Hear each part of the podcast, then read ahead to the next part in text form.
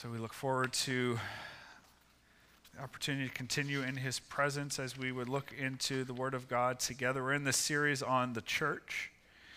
If you have a Bible, I invite you to open to the first gospel, the Gospel of Matthew, and the last book, Matthew chapter 28.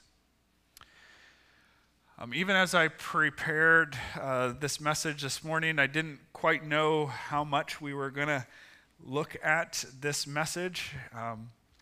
This morning really felt strongly that we're not going to look at the whole thing today. We'll get to that next week because I think the Lord has something for us to engage in response. But we want to talk this morning, as we look at the church, we want to talk about the resources of heaven.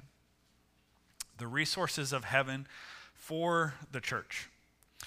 A pastor in the Christian Missionary Alliance who was the speaker, one of the speakers at Mahaffey Camp this summer, his name is Dave Jansen, talked about how he loves to go and work with small churches.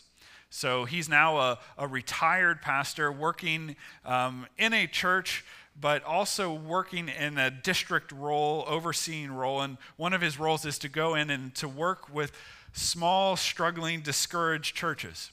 And he said he absolutely loves going into these churches because as they are discouraged, small, feeling like there's not a lot of hope, feeling like they don't have a lot of resources, feeling like they don't have a lot going for them, he loves to speak encouragement and reality and hope to them. And he encourages them with these kinds of realities. He's like, okay, you have 20 people, you have a building, and you have a little bit of money. Look at the resources that you had. And then he points them to what Jesus had. He said, Jesus had 12. And may only count 11 because Judas wasn't really in the whole way. He ends up betraying Jesus. So he's got 11 or 12 guys. He doesn't have a building. He doesn't even have a home. He's a homeless rabbi who travels from one place to another, depending on people and hospitality along the way. And he has no money. He's depending on people around him. He's depending on some of the wealthy women around him to meet all of his needs. So he says, you guys have so much going for you. You've got 12, you've got 20, Jesus got 12. You have a building, Jesus didn't even have a home. You have a little bit of money, Jesus didn't even have money to his name. And look what Jesus did. Oftentimes it is easy for us, especially in a more material-focused culture, to when we talk about resources, the resources of the church, to think in purely physical terms. Who are the people? What is the building? How big is it? What is it like? How much money is in the bank account? When we think about the resources that a church has to work with. And if you have a lot of people, if you have a nice building, and if you have a healthy amount in the bank account, it's easy for us to become confident. It's easy to become self-focused. It's easy to be able to say, we've got this, look at all the resources that we have. But on the flip side, you can be like the small church mentality that he would go into, and you can look at, oh, we only have this many people and not that much in the way of ability within, of giftedness, or may look at it. Or you may look at the building and it's small or it's fallen apart, or you may look at the bank account and go, oh no, there's nothing there. And so you can have hopelessness and despair on the other side. And either way, the focus is on what do we have physically when the Lord wants us to see much more than what we just have physically. Certainly people, buildings, money, all of that is good and needed. But the greatest resource is Him.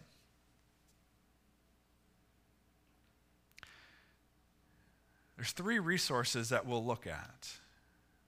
But I really believe the Lord wants us just to look at one this morning. In the sermon notes, you'll see those three blanks, but we're just going to look at the first. And the first resource we want to look at is just simply his presence. It's his presence. If you look at Matthew 28, read the whole last section, verses 16 to 20, so you get context. We'll look at part of this next week as well. But it says, then the 11 disciples went to Galilee. So Judas is no longer there. He's taken his life at this point, understanding what he's done in betraying Jesus.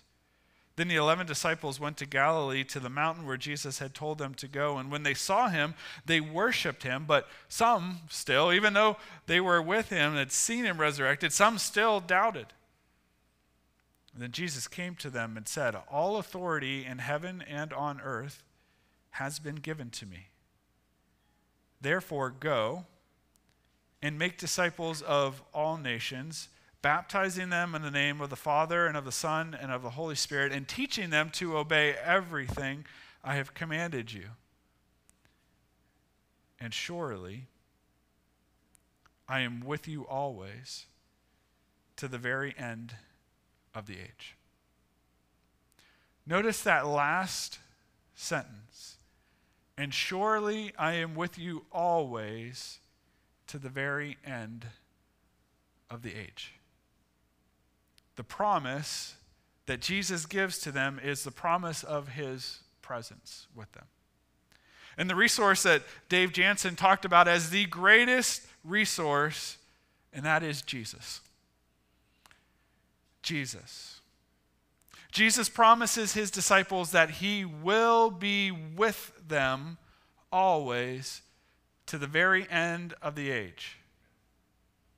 The presence of God, the presence of Jesus, is the greatest resource that the church has. The presence of Jesus. And it's not just that once Jesus shows up that it's like, okay, great, presence of Jesus is with us. And he's like, I'm still going to be with you to the very end of the age. This isn't like once Jesus comes, this is God's desire, is presence, presence, presence. It has always been, if you read from Genesis to Revelation, it is always the desire of God to be present with his people here on this earth. It's always his desire. It's always been, and it always will be. From the very beginning, Adam and Eve, God walked with Adam and Eve in the garden. He desired to be present with them. Even after they sinned, he said, where are you? Where are you? There was relationship. They knew God. They had relationship with him. They had relationship with each other. There was presence. God desired to be with his creation. And at the end of time, when all things are restored, when Jesus has returned, and everything that is wrong with this world, death and sin and hell and Satan have been all dealt with, what will be left is described in Revelation 21:3. And I heard a loud voice from the throne saying, now the dwelling of God is, what word? With men. And he will live what? With them. They will be his people, and God himself will be what? With them, and be their God. This is God's desire. This is what he has been doing in human history from the beginning of time to the end of time and for eternity, is that God has created a people for himself. God will be their God, and we will be his people. His desire. And this is what blows our minds, and it should blow our minds, that God would want to be with us. With us. And that we have the privilege to be with him. It's presence. It's presence. Moses understood the need for the presence of God as he journeyed up the mountaintop to be with God out of the relationship that he had with him. And in Exodus chapter 33, and we may have to, if we could click that to the next one, Harry. In Exodus chapter 33, there we go. Jesus says, Moses says, I need your presence. The Lord replied, my presence will go with you, and I will give you rest. And then Moses said to him, if your presence does not go with us, Do not send us up from here. How will anyone know that you are pleased with me and with your people unless you go with us?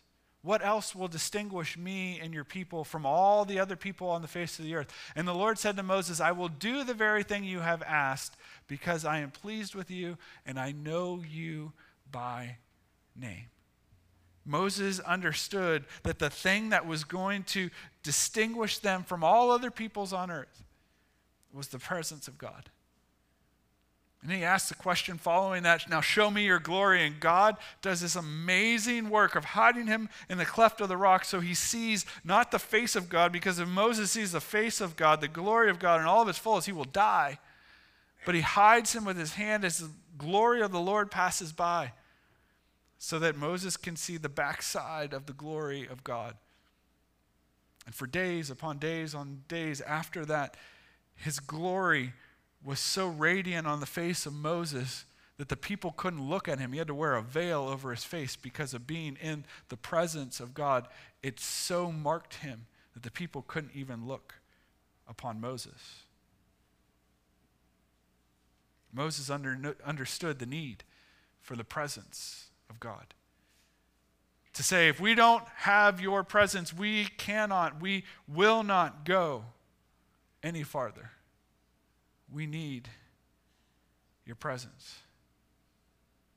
You hear the desperation? You hear the desperation in Moses? We cannot do anything. I cannot do anything, Moses says, if we don't have you.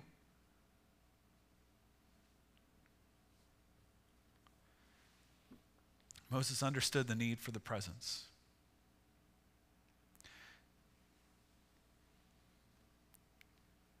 In Revelation 3,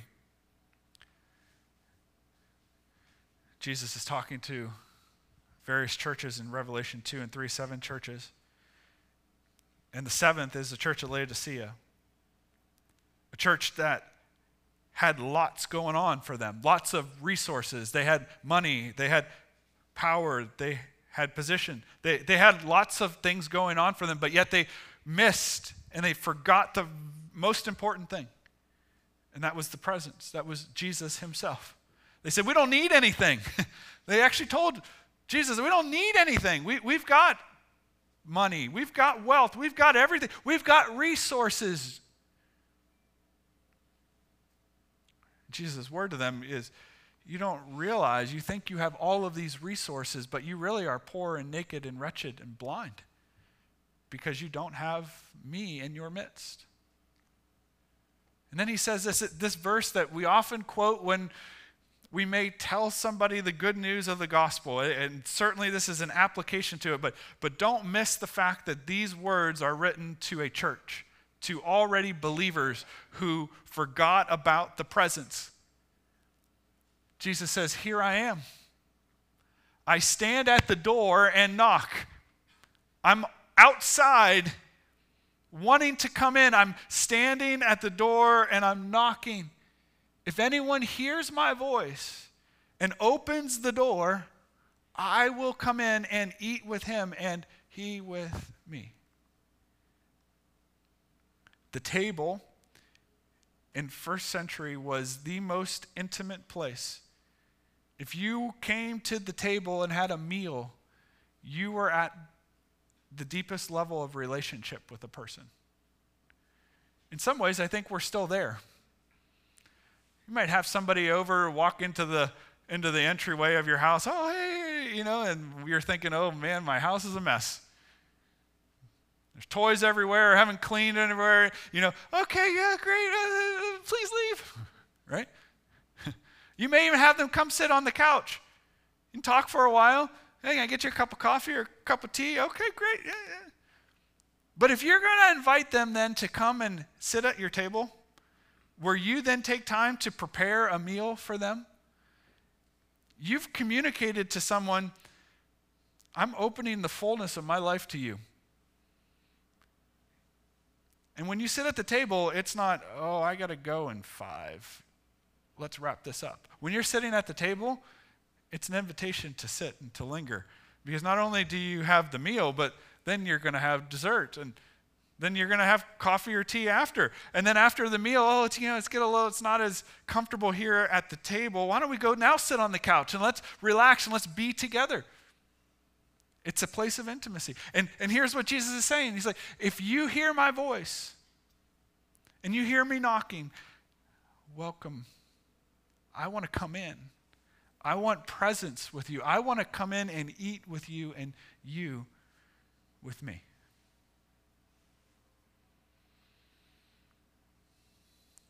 It's the desire of God as he has drawn near to us that we would draw near to him. It's presence. The greatest resource we have is presence.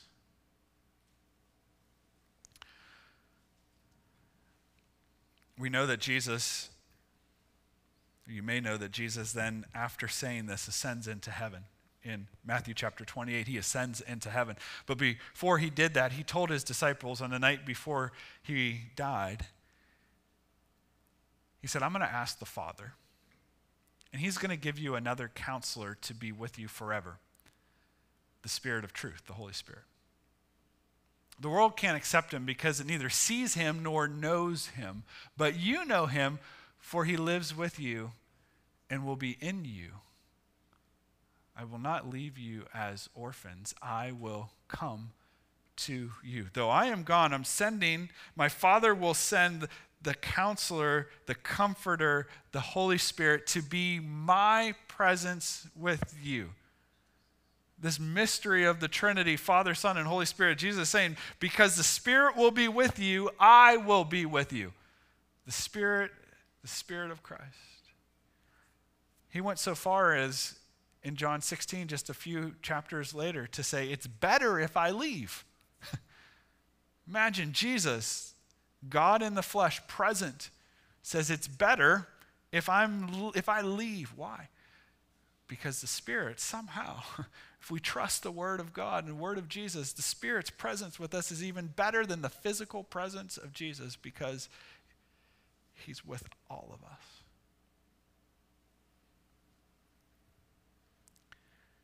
Do you see God's heart? Do you see what God has been up to for all time? Wanting to be with his people. And so if that is the desire of God, should that not be the greatest thing that we want? The presence, to be with Jesus, to be with him, should be the most important thing that we do. Abiding in him through times of worship and prayer. Reading and meditating on the scriptures so that it transforms us, transforms the way we think, transforms who we are, and then obeying the word. Not just reading it and meditating on it, but doing it, being changed by it and doing it. And loving him as he's loved us. His presence is the greatest resource that we have. And his presence is the greatest desire that we need to have.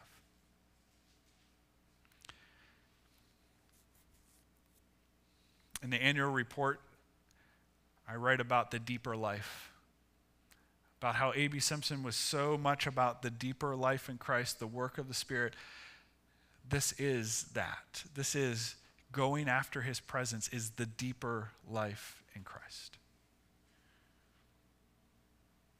And so may we be people, and may we be a family that goes after his presence more and more.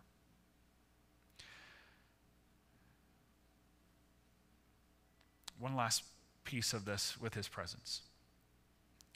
Jesus said, my presence will always be with you. I will be with you to the very end of the age. And so we know he is with us at all times. But there is a difference between the presence of God with us and him manifesting his presence, him making himself known. Sometimes, you know, we walk through life, oh, God's with me, and he is. But he wants even more. He wants to show up in a way that it becomes tangible for us and for those around us.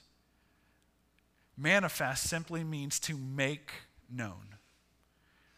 The made known presence of Jesus. Friends, I believe way too much that we settle for just the always there presence and don't hunger and thirst for the manifest presence of Jesus. I've had various illustrations, and I'll use this next week, of water. It's like if ever I have an object lesson, it usually has water, and you're probably sick and tired of water, but I think there's something significant to water. It's part of the vision that the Lord has given to us of the temple in Ezekiel with the river flowing. Jesus saying, if anyone is thirsty, come to me and drink. And rivers, streams of living water will flow within us. There's something about water in the scriptures that I think I can go back and I could use water every week, and it's not bad. It's not wrong. There's something about rivers and water. And so the Lord just gave me this idea of, wells. You could be standing by water underneath your feet. And you could say, I am in the presence of water, right? You may be standing right over an aquifer below you, and you could say, I am in the presence of water. It is here. But you haven't touched, you haven't tasted, you haven't experienced the water. It has to be drilled down. There has to be a digging. There has to be a well that is dug up for the water to be able to come up, for there to be water manifested in your presence. And in the same way, I believe what the Lord is calling us to is not to be satisfied with the fact that his presence is around us, but to say we need the manifestation of your presence. We need you to make known your presence, that we would be a people hungry and desperate like Moses. If we don't have your presence, we're not going on from here. If there is not a tangible sense, because all those people that they would have walked throughout the desert, they would have gone into the promised land with, all those people, they would not have just been like, oh, God's with them. Why? Because he says it? Yeah. No, that wouldn't have been. That's not what Moses was after. We don't want people just to know you're with us. We want people to see that you're with us. And he hungered for it. He labored for it. He pleaded with God for it.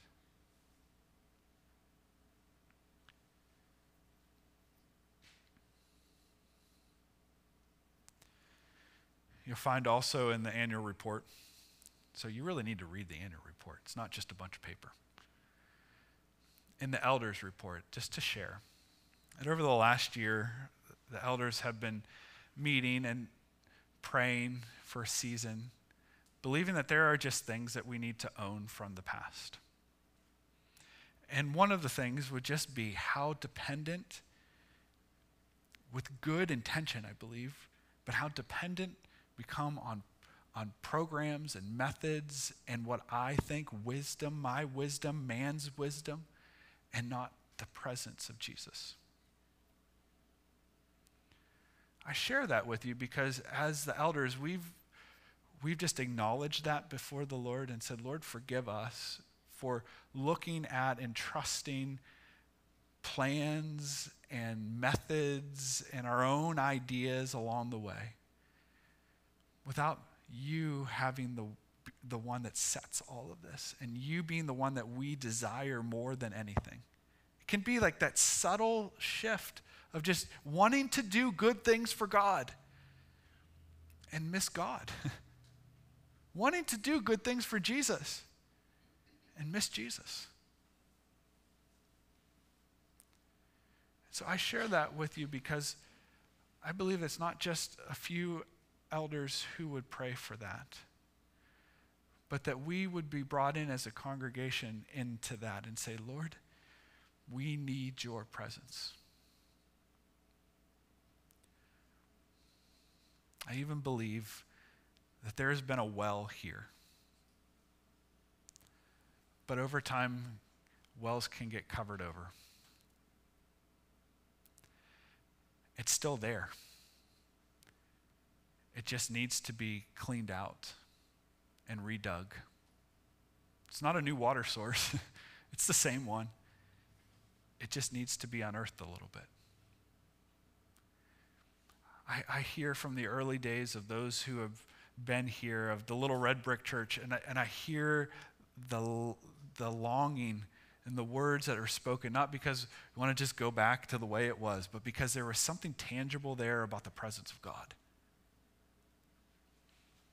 That love saturated the place. Love doesn't saturate a place if the presence of God is not there. And I believe that's what the Lord is calling us back to, is just his presence. His presence. His presence is the greatest resource for the Church of Jesus Christ. His presence. So we just want to take a little bit of time to go after and to lean into his presence together this morning in worship and in prayer. To end there. Just say, Jesus, we need you. Father, we need you. Holy Spirit, we need you. If we don't have you, we don't want to go forward. If we don't have you, would you bring your presence? Would you make your presence known? Would we be a people known by the presence? So, Father in heaven, we do ask, as Moses did, if you don't mark us, if your presence is not what sets us apart, we don't want to go forward. We don't want to do anything if it is without your presence known.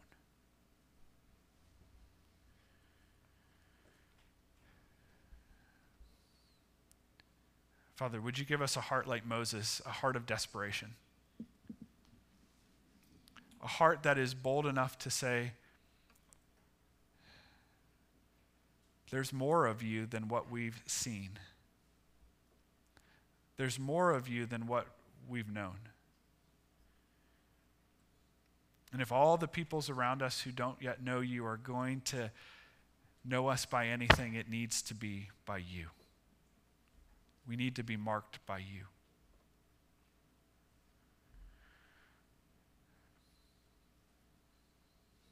So, Lord, have your way in these moments. We welcome your presence. And we seek to lean into and to dig again that well, to restore and to recover a tangible sense of the presence of Jesus. Father, as we were reminded this morning, Jesus, you are here. We want to know you more. We want your presence to be made known. It's with expectation that we enter this time. In Jesus' name, amen.